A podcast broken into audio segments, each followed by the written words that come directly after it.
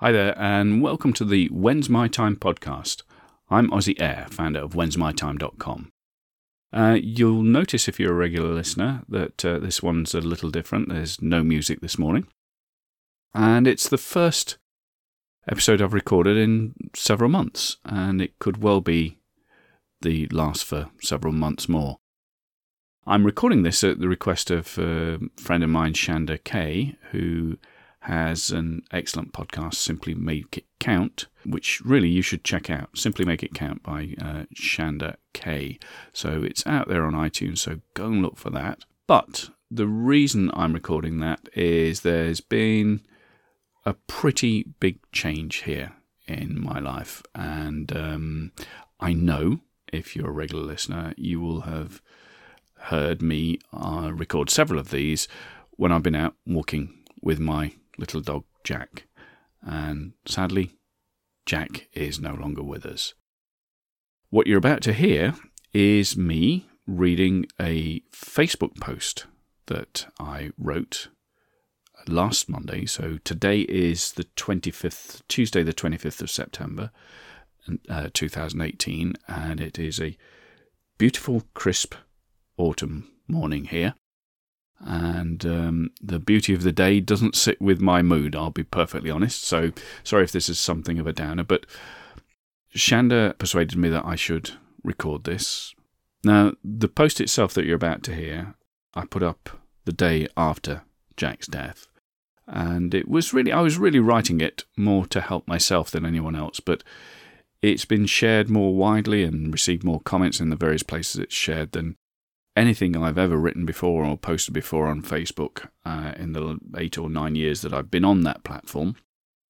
And the overwhelming feeling that I got back from that is it helped an awful lot of people. Made a lot of people cry too, so I'll warn you of that. But as a tribute to Jack and a thank you to Shanda for pushing me to do this, here it is. So, that's it then.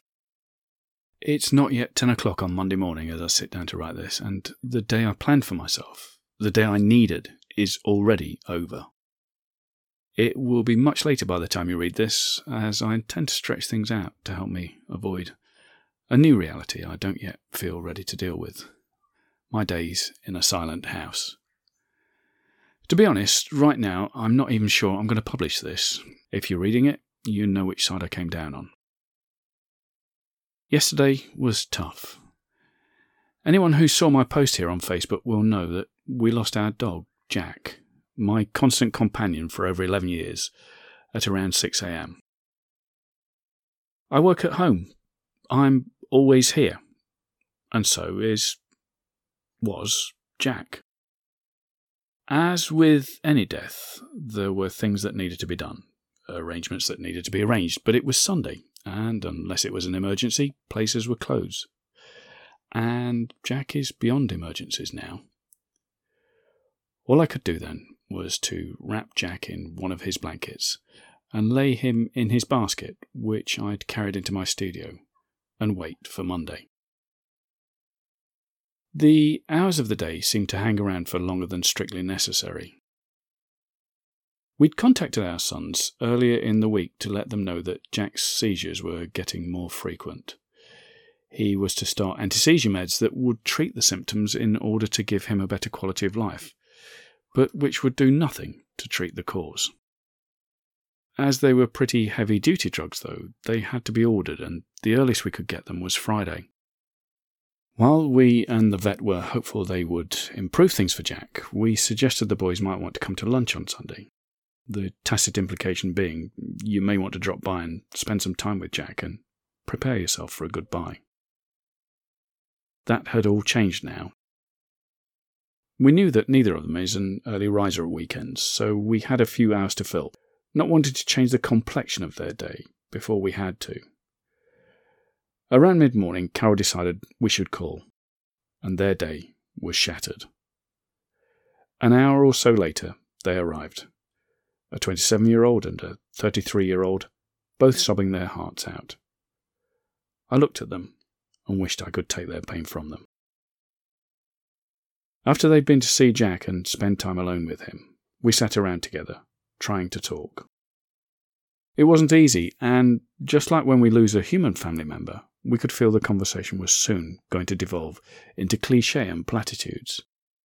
In desperation, I told Carol and the boys I didn't want to have to think, and asked if they minded me switching on the TV and switching off my thoughts.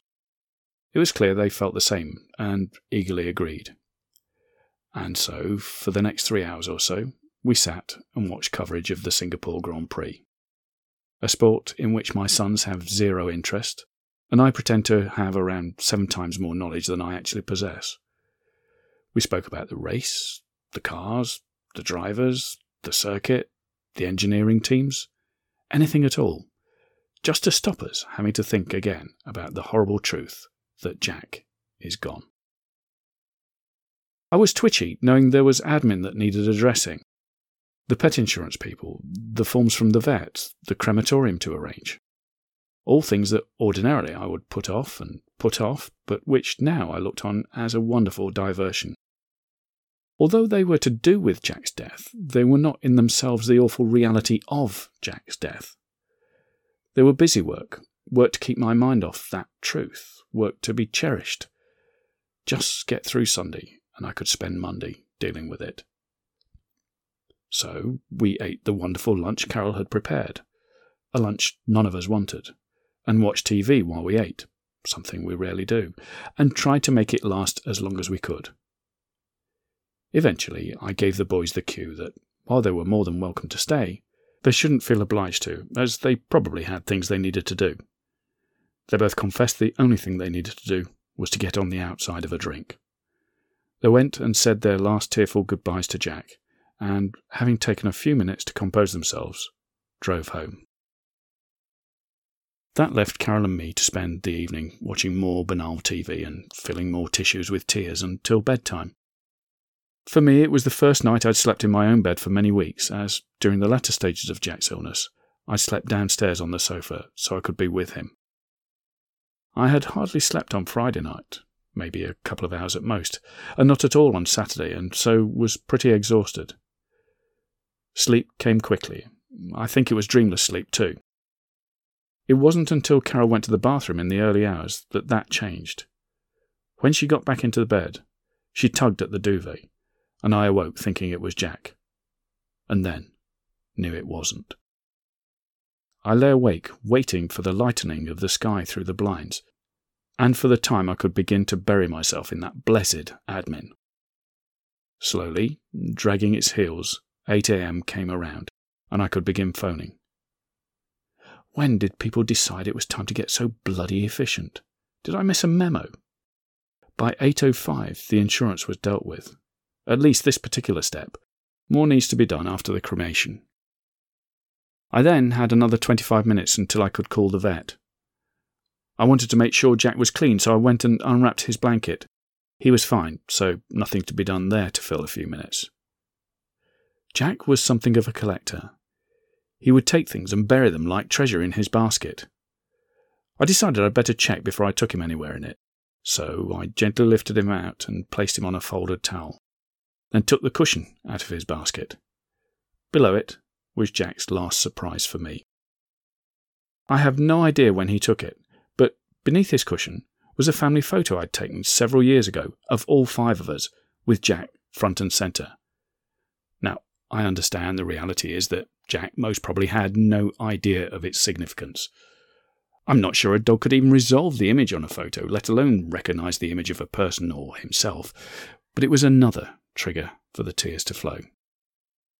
I wrapped Jack in his blanket again, this time with the photo in with him. It was now time to phone the vet. More efficiency. Incredibly caring, but efficiency nonetheless. Don't these people understand I'm trying to eke this stuff out? I was to take Jack around and they would sort everything for me regarding the certificate I needed for the insurance. They'd even sort the cremation for us, robbing me of at least one more phone call and maybe a drive out somewhere. So I carried Jack in his basket out to the car, and as he left the house for the last time, I comforted myself that I was taking him to his absolute favourite place. He would always try to drag me into the vet whenever we were walking along the village high street. He loved it so much. Given a straight choice between visiting the park and visiting the vet, the vet would win every time.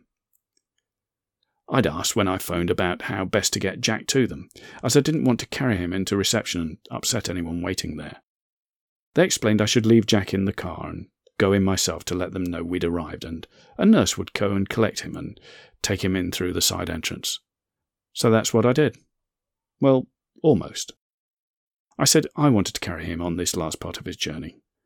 The nurse understood and led me in through the side door, where I set Jack in his basket down on an operating table.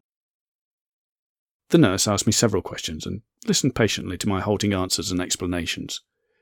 She told me how they could arrange everything and went off to get the details. When she came back, she looked at me and simply asked, Do you want a hug? I did, badly. I hung on tight and sobbed. A couple of minutes later, we went through more details, and then it was time for me to leave. She asked me if I wanted to kiss Jack goodbye. I pulled back the blanket, gave Jack one last tickle behind the ear, kissed the top of his head, and left. It was still only 9.15. I couldn't face coming straight back to an empty house, so I drove around for a while, but knew I could not do that forever. So, steeled myself and headed home. And that's where I am now, writing this in an effort to work through some stuff I have to get through. If you've read this far, frankly, I'm amazed, flattered, and grateful. It also means I decided to publish. There are no doubt some who will read this and think, but he was just a dog. To those people, I would say, he was a dog, most definitely, but there was no just about Jack. Moreover, he was our Jack. I understand that many people are suffering worse losses right now than we have suffered this weekend. Unimaginable losses, how anyone comes to terms with the loss of a child, as my own sister and brother in law have had to do, is beyond me, and it's my dearest hope I never have to find out. So I'm well aware there are greater losses than losing a dog. But those who have suffered greater losses have to suffer their pain, as I have to suffer my pain at losing Jack. I cannot suffer their pain for them, just as no one can suffer my pain for me. Right now, I, I can't believe there is a time when this will not hurt as much as it does now. But on an intellectual level, I know that time will come. There are no shortcuts, though, to that time. We have to go through the pain to get there. I'd also say I believe the pain is in direct proportion to the love given and received. The more love, the more pain there is in its loss. It may be directly proportional, but it's not equal, though. When I ask myself whether the pain I feel right now is worth it, the answer can only be yes, a thousand times yes. Crushing as it is, this pain is light as a feather when measured against the love our family had for Jack and the love he, in return, gave back to us. So, yes, I would take it again and again and again if it meant we could have that back. All the time I've been writing this, I've heard little noises coming through the open door to the garden, and each time I'd thought it was Jack and expected to hear the click of his claws as he padded in across the hard floor. I don't know how long it will be before I stop doing that, if indeed I ever will. Now, if I could just find a commercial use for tears, my money worries would be over. I seem to have discovered an infinite supply. Okay, so here I am back live, as it were. If you've listened all the way, thank you. I hope if you've gone through something similar, it helps, or I hope if you're about to face something similar, it helps. I wish I hadn't had to write it, of course, but it's something that we have to accept when we have pets and we give them our love that one day we'll feel the pain of the loss of that love. And so, uh, if it's helped you, well, it served its purpose, and I'm grateful to you for listening. Thank you so much. I don't know when or if I'll be recording again on this platform. This could well be, although I'm not making any sort of dramatic announcement here, it could well be the last of these podcasts. Uh, just in case it is, I will say one last thank you and goodbye. I've been Ozzy Air, founder of whensmytime.com, and I can tell you, your time is now.